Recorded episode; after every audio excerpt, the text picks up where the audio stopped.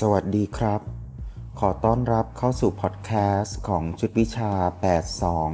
82227 ความคิดทางการเมืองและสังคม เรามาสู่เรื่องที่ 10.2.2 ครับ เรื่องแนวคิดเรื่องตลาดและการให้เหตุผลทางเศรษฐกิจ เรามาดูเมนไอเดียของเรื่องนี้นะครับ แนวคิดเรื่องตลาดและการให้เหตุผลทางเศรษฐกิจ อธิบายความสัมพันธ์ระหว่างมนุษย์และสิ่งแวดล้อมในสองลักษณะคือ ข้อที่ 1 เชื่อในการเติบโตที่ไม่หยุดยัง้ง โดยเชื่อว่าเศรษฐกิจแบบตลาด สามารถเติบโตได้โดยไม่มีข้อจำกัด เรียกว่า Promethean Response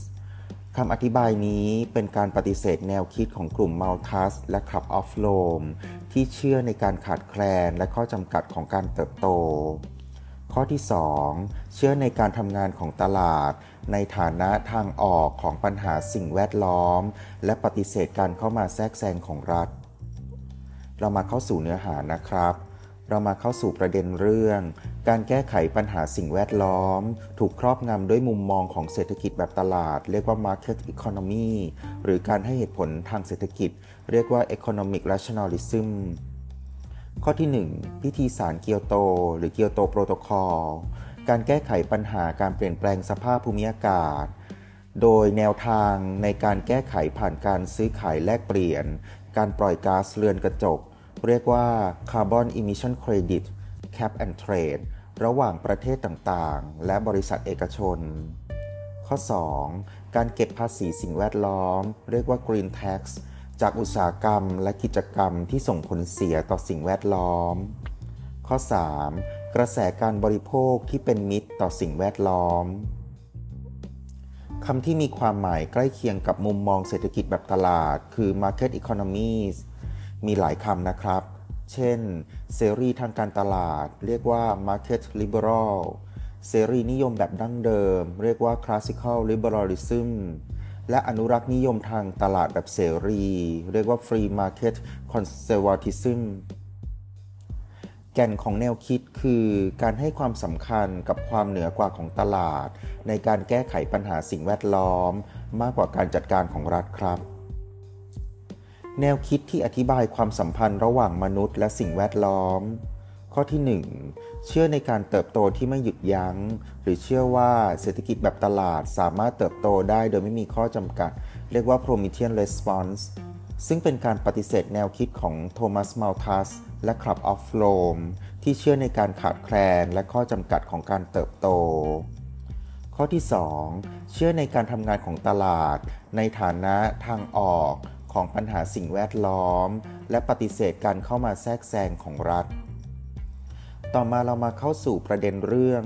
มุมมองแบบ Promethean Response ก็คือเป็นเรื่องของการเติบโตอันไม่สิ้นสุด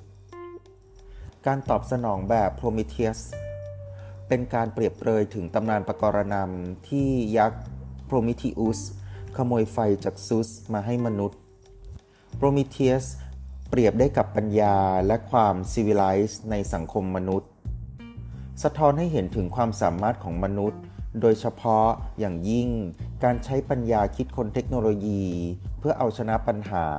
โดยเฉพาะปัญหาสิ่งแวดล้อม ความสัมพันธ์ระหว่างมนุษย์กับธรรมชาติ คือธรรมชาติและสิ่งแวดล้อม อยู่ภายใต้ความเหนือกว่าของมนุษย์ มนุษย์มีความสำคัญในฐานะตัวแสดงทางเศรษฐกิจ เรียกว่า economic agency เป็นการตัดสินใจเพื่อผลประโยชน์ทางเศรษฐกิจของตนเองเป็นสำคัญ สอดรับกับการพัฒนาการของทุนนิยม โดยให้ความสำคัญกับการเติบโตที่ไม่มีขีดจำกัด ข้อ 1. ในช่วงปฏิวัติอุตสาหกรรม คิดค้นประโยชน์จากสิ่งแวดล้อม เช่น การใช้พลังงานจากถ่านหิน ข้อ 2. ลัทธิล่าอาณานิคมในยุโรปเพื่อเปิดพรมแดนใหม่ มุมมองแบบโพรมิเทียน กล่าวว่า การเติบโตเป็นสิ่งที่ดี เพราะการเติบโตนำมาซึ่งรายได้ การจ้างงานต่างๆ การเติบโตภายใต้ระบบทุนนิยมเสรี ลอยตัวอยู่เหนือข้อจำกัดทางสิ่งแวดล้อม เรียกว่า natural constraints Club of Rome รายงานเรื่องข้อจำกัดในการเติบโต เกิดจากนักคิดกลุ่มโพรมิเทียน คือ Bjorn Lomborg โดยเฉพาะจากหนังสือ The Skeptical Environmentalist ผลของการที่เศรษฐกิจเติบโตและการพัฒนาเทคโนโลยี ทำให้ทรัพยากรธรรมชาติ และพลังงาน และอาหารมีจำนวนมากขึ้น ผู้คนมีชีวิตมากขึ้น โดยอายุเฉลี่ยมากขึ้น และอัตราหิวโหยลดลงวิยอลอมบอก มีแนวคิดสะท้อนจุดยืนของกลุ่ม Promethean กลุ่ม Promethean ปฏิเสธข้อเสนอเรื่องความขาดแคลนและข้อจำกัดในการเติบโต โดยความเชื่อของกลุ่มโพรมิเทียนคือ ข้อ 1. การเติบโตที่ไม่มีที่สิ้นสุดของตลาด ข้อ 2. ปฏิเสธในการยอมรับว่ามีปัญหาสิ่งแวดล้อมเกิดขึ้น ข้อ 3. ไม่เชื่อในการมีอยู่ของธรรมชาติ เพราะธรรมชาติที่มีอยู่ ก็ต่อเมื่อเกิดจากการสร้างสรรค์ของมนุษย์ มนุษย์ก็จะเปลี่ยนธรรมชาติ และทำให้เกิดทรัพยากรธรรมชาติครับ ต่อมาเรามาเข้าสู่ประเด็นเรื่อง อิทธิพลของแนวคิดโพรมิเทียน ซึ่งเป็นการเติบโตที่ไม่จำกัด ในคศ 2001 สหรัฐอเมริกาถอนตัวออกไปจากปฏิญญาเกียวโต ซึ่งเป็นข้อตกลงที่แต่ละประเทศ จะร่วมมือลดการปลดปล่อยก๊าซเรือนกระจก โดยเหตุผลของสหรัฐอเมริกาคือ การเติบโตทางเศรษฐกิจของสหรัฐอเมริกา มีความสำคัญมากกว่าการปกป้องสิ่งแวดล้อม ในปี คศ 2010 กลุ่มธุรกิจพลังและการเงินที่เชื่อในการเติบโตอันไม่สิ้นสุด โจมตีความน่าเชื่อถือของข้อมูลทางวิทยาศาสตร์ กับการเปลี่ยนแปลงทางสภาพภูมิอากาศ เรียกว่า climate denials โดยเฉพาะอย่างยิ่ง การโจรกรรมข้อมูลทางวิทยาศาสตร์จาก University of East Anglia ในสหรัฐอาณาจักร มีความสำคัญในการศึกษาประเด็นเรื่องโลกร้อน ซึ่งส่งผลต่อการรับรู้ปัญหาต่อสาธารณชนวิยอนรมบอกกล่าวว่า ผลประโยชน์ของการเกิดโลกร้อน เท่ากับคนที่เสียชีวิตจากความหนาวลดลง และทำให้สามารถทำเกษตรกรรมได้มากขึ้น กลุ่มโพมิเทียนไม่มีหลักฐานว่า ปัญหาการสูญพันธุ์ทางชีวภาพว่าเกิดจากการกระทำของมนุษย์ ดังนั้น Promethean Response จึงเชื่อในการเติบโตอันไม่สิ้นสุด โดยเชื่อในความเหนือกว่าของมนุษย์ต่อสิ่งแวดล้อม เพราะมนุษย์มีความสามารถในทางเศรษฐกิจ เป็นแนวคิดที่ไม่เชื่อว่าปัญหาสิ่งแวดล้อมจะมาจากข้อจำกัดของการเติบโต โดยผ่านการปฏิเสธคือเดียด denial ความน่าเชื่อถือของข้อมูลทางวิทยาศาสตร์ ที่ยืนยันถึงปัญหาสิ่งแวดล้อม ต่อมาเรามาเข้าสู่ประเด็นเรื่อง การให้เหตุผลทางเศรษฐกิจ เรียกว่า economic rationalism ในฐานะวิธีการแก้ไข การให้เหตุผลทางเศรษฐกิจ เป็นแนวคิดที่ยึดมั่นในกลไกตลาด ว่าจะนำมาซึ่งประโยชน์สูงสุดต่อสาธารณะ กลไกตลาดคืออุปสงค์และอุปทานใช้ในการแก้ไขปัญหาสิ่งแวดล้อม กลไกตลาดทำงานได้ดีในระบบกรรมสิทธิ์ส่วนบุคคล สิ่งแวดล้อมคือน้ำและอากาศเป็นสินค้าส่วนรวม เรียกว่า public goods แนวคิดเรื่องการให้เหตุผลในทางเศรษฐกิจ เปลี่ยนจากสิ่งที่เป็นส่วนรวม ให้อยู่ภายใต้ระบบกรรมสิทธิ์ส่วนบุคคล นักคิดชื่อแกรตฮาร์ดิน โดยงานเขียนชื่อ The Tragedy of the Commons กล่าวถึงความกังวลต่อสิ่งที่เป็นส่วนรวมคือ commons เกิดขึ้นภายใต้แนวคิดที่ว่า เมื่อทรัพยากรได้เปิดใช้งานให้แก่ทุกคน ทรัพยากรนั้นจะเสื่อมลง เนื่องจากไม่มีการบำรุงรักษาสิ่งแวดล้อม โดยแต่ละคนต้องการผลประโยชน์มากที่สุด ทางแก้ก็คือ เปลี่ยนสถานะของสิ่งแวดล้อม จาก ส่วนรวมให้กลายเป็นระบบกรรมสิทธิ์ของเอกชน เพราะเมื่อแต่ละคนครอบครองที่ดินก็จะบำรุงรักษาที่ดิน อากาศเป็นสิ่งที่ยากจะตกเป็นกรรมสิทธิ์สหรัฐอเมริกาให้สิทธิในอากาศที่บริสุทธิ์ เรียกว่า right to clean air เกี่ยวเนื่องไปกับการมีที่อยู่อาศัยและที่ดิน ผู้ที่ทำกิจกรรมที่ส่งผลต่อการใช้ชีวิตและกิจกรรมของผู้อื่น เท่ากับว่าเป็นผลกระทบภายนอก คือ externality เช่นการเปิดฟาร์มหมูก็จะสร้างผลกระทบต่อผู้คนข้างเคียง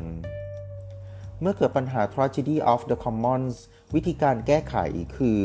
การทำงานของกลไกตลาดทำให้เกิดการตั้งราคาที่แท้จริงที่เรียกว่า real cost เพื่อให้เกิดการชดเชย ในปี คศ 1990 สหรัฐอเมริกาให้ความสำคัญกับสิทธิในอากาศที่สะอาด แต่สหรัฐอเมริกาให้มีสิทธิในการปล่อยมลพิษ เรียกว่า right to pollute โดยกำหนดเพดานในการปล่อยก๊าซซัลเฟอร์ไดออกไซด์ซึ่งเป็นสาเหตุของฝนกรดในสหรัฐอเมริกา เพดานและโคต้าที่รัฐบาลกำหนดเป็นสิ่งที่สามารถซื้อขายได้ระหว่างโรงงาน การแก้ไขปัญหาการเปลี่ยนแปลงสภาพภูมิอากาศ ก็คือการซื้อขายเครดิต เพื่อปล่อยมลพิษ เรียกว่า cap and trade ก็คือเป็นการ ผ่านการซื้อขายคาร์บอนเครดิต ภายใต้พิธีสารเกียวโต คศ 1997 ในปี คศ 2003 EU นำหลักการนี้มาใช้ในการก่อตั้งตลาดคาร์บอนของ EU เรียกว่า EU ETS ย่อมมาจากคำว่า European Union Emission Trading Scheme องค์กรกลางกำหนดเพดานในการปล่อยก๊าซเรือนกระจกให้กับโรงงานต่างๆ หากโรงงานกอไก่สามารถลดการปล่อยก๊าซได้น้อยกว่าโควตาโรงงานกอไก่สามารถนำโควตาที่เหลือก็คือคาร์บอนเครดิตไปขายให้กับโรงงานที่ต้องการเพิ่มเพดานการปล่อยก๊าซได้ ความพยายามลดผลกระทบจากโลกร้อน ผ่านกิจกรรมชดเชยคาร์บอนเรียกว่า carbon offset เช่น โรงงาน ข ไข่ปล่อยก๊าซได้ 10 ตัน โรงงาน ข ไข่ลงทุนปลูกป่า ในจำนวนที่สามารถชดเชยก๊าซจำนวน 10 ตัน แนวทางการลดโลกร้อนด้วยการลดการตัดไม้ทำลายป่า และลดการทำให้ป่าเสื่อมโทรมในประเทศที่กำลังพัฒนา เรียกว่า REDD ย่อมาจากคำว่า reducing emission from deforestation and forest degradation in developing countries เป็นโครงการที่สนับสนุนการให้เงินช่วยเหลือและเทคโนโลยี เพื่อจูงใจให้ประเทศที่กำลังพัฒนาสามารถรักษาผืนป่าไว้ได้ ก็มีข้อวิจารณ์เรื่องการซื้อขายคาร์บอนนะครับ เนื่องจากการซื้อขายคาร์บอน เป็นการแก้ไขปัญหาที่ปลายเหตุ เนื่องจากไม่ได้ให้ความสำคัญต่อการลดคาร์บอน และทำให้เกิดกำไรผ่านการซื้อขายคาร์บอน การซื้อขายคาร์บอนเป็นการลดความเป็นมิติของความเป็นการเมือง เรียกว่า depoliticize เป็นการควบคุมการปล่อยมลพิษ ตราบเท่าที่โรงงานนั้นปล่อยไม่เกินเพดานรัฐที่กำหนด โดยลดอำนาจต่อรองของคนในพื้นที่จากกิจกรรมชดเชยคาร์บอน โครงการ RDDD ถูกวิจารณ์ว่า ข้อที่ 1 ไม่เปิดโอกาสให้ผู้คนในพื้นที่ที่มีส่วนร่วม ตัดสินใจว่าจะใช้พื้นที่ป่าในประเทศของตนอย่างไร และข้อ 2 เป็นรูปแบบของการล่าอาณานิคมใหม่ เรียกว่า neo colonialism จากประเทศที่พัฒนาแล้ว การที่ประเทศกำลังพัฒนาต้องแบกรับต้นทุน และแบกรับผลกระทบของการพัฒนาของประเทศที่พัฒนาแล้ว ตั้งแต่ปฏิวัติอุตสาหกรรมในศตวรรษที่ 19 ยืนยันหลักสิทธิในการพัฒนาเรียกว่า Rights to Development ของประเทศที่กำลังพัฒนา ต่อมาเรามาเข้าสู่ประเด็นเรื่องภาษีสิ่งแวดล้อม เรียกว่า Green Tax ในสินค้าที่สร้างผลกระทบให้สิ่งแวดล้อม เพื่อให้สอดคล้องกับวิธีการบริโภค เป็นการสร้างสำนึกรู้ของผู้บริโภคในการเลือกใช้สินค้า ฉลากสินค้าเรียกว่า Eco Labeling เป็นฉลากรับรองสินค้านั้นว่า สินค้านั้นเป็นมิตรต่อสิ่งแวดล้อม ฉลากนิเวศที่ปิดทับไปบนสินค้าออร์แกนิก ไม่ทราบว่าสินค้านั้นลดผลกระทบของสิ่งแวดล้อมได้อย่างไร โดยเฉพาะรายละเอียดการผลิตสินค้า ความไม่รู้ของผู้บริโภค เปิดโอกาสให้บริษัทใช้ฉลากเพื่อการซักเขียว เรียกว่า green wash เพื่อให้สินค้าเป็นมิตร กับสิ่งแวดล้อม เพิ่มการบริโภคในตลาดสินค้าออร์แกนิกในราคาที่สูง ต่อมาเรามาเข้าสู่ประเด็นเรื่อง แนวคิดเรื่องความเหนือกว่าของตลาด สะท้อนมุมมอง ที่เรียกว่ามนุษย์เป็นศูนย์กลาง คือ anthropocentric view มนุษย์ เป็นผู้ที่สามารถกำหนดคุณค่าของทุกสิ่งทุกอย่างได้คำถามคือ ข้อที่ 1 สามารถเทียบคุณค่าของสิ่งแวดล้อม ให้กลายเป็นราคาในท้องตลาดได้หรือไม่ และข้อ 2 สามารถติดป้ายราคาให้กับทุกสิ่งทุกอย่างได้จริงหรือไม่ การตีราคาให้สิ่งแวดล้อม เท่ากับว่าเป็นความจอมปลอมคือ fraud โดยประวัติศาสตร์ทุนนิยมที่ผ่านมามีทั้ง ช่วงที่เฟื่องฟู และช่วงที่วิกฤต เรียกว่า boom and burst ทุนนิยมจะอยู่รอดได้ต้องขยายการสะสมทุนต่อไป โดยผ่านข้ามพรมแดนทางสิ่งแวดล้อม เช่น การลงทุนผ่านกิจกรรมชดเชยคาร์บอนผ่านการปลูกป่า การซื้อขายคาร์บอนเครดิต และการเก็งกำไรในพืชพลังงาน การแก้ไขปัญหาของสิ่งแวดล้อม ผ่านแนวทางกลไกตลาด ไม่สามารถสะท้อนคุณค่าในการแก้ปัญหาสิ่งแวดล้อมได้ ต่อมาเรามาเข้าสู่ประเด็นเรื่อง แนวคิดการให้เหตุผลทางเศรษฐกิจ โดยเป็นการให้ความสำคัญกับมนุษย์ ในฐานะเป็นตัวแสดงทางเศรษฐกิจ เรียกว่า human economicus เป็นการละเลยมิติของพลเมือง และสิทธิของพลเมือง ในการร่วมการแสดงความเห็นและตัดสินใจในระบอบประชาธิปไตย ประชาธิปไตยเกิดขึ้นได้ภายใต้แนวคิดสิ่งแวดล้อมนิยมภายใต้ตลาด เรียกว่า market environmentalism ก็ต่อเมื่อผู้คนในสังคมมีฐานะทางเศรษฐกิจที่ใกล้เคียงกัน การที่เงินกระจายอย่างไม่เท่าเทียมกันทำให้ประชาธิปไตยเกิดขึ้นได้ยากครับอำนาจในการตัดสินใจแก้ปัญหาสิ่งแวดล้อม ไม่ได้ขึ้นกับกลไกตลาดแต่เพียงอย่างเดียว เพราะการทำงานของตลาดนั้นไม่เสรี วิธีคิดที่เชื่อว่าความสามารถในการจ่ายคือ ability to pay การแก้ไขปัญหาสิ่งแวดล้อม ก็จะเป็นการปิดกั้นเสียงของคนอีกกลุ่ม ก็คือกลุ่มคนชายขอบ ผู้คนในพื้นที่ที่ได้รับผลกระทบ สรุป แนวทางความเหนือกว่าของตลาด และการให้เหตุผลทางเศรษฐกิจ เป็นแนวทางหลักของการแก้ไขปัญหาสิ่งแวดล้อมในศตวรรษที่ 21คำถามที่เกิดขึ้นต่อมาก็คือ ความไม่ยั่งยืนในการแก้ไขสิ่งแวดล้อมตามแนวคิดนี้ มีแนวคิดอื่นๆ อีกหรือไม่ ก็เป็นอันจบ เรื่องที่ 10.2.2 เรื่องแนวคิดเรื่องตลาดและการให้เหตุผลทางเศรษฐกิจ ขอบคุณครับ สวัสดีครับ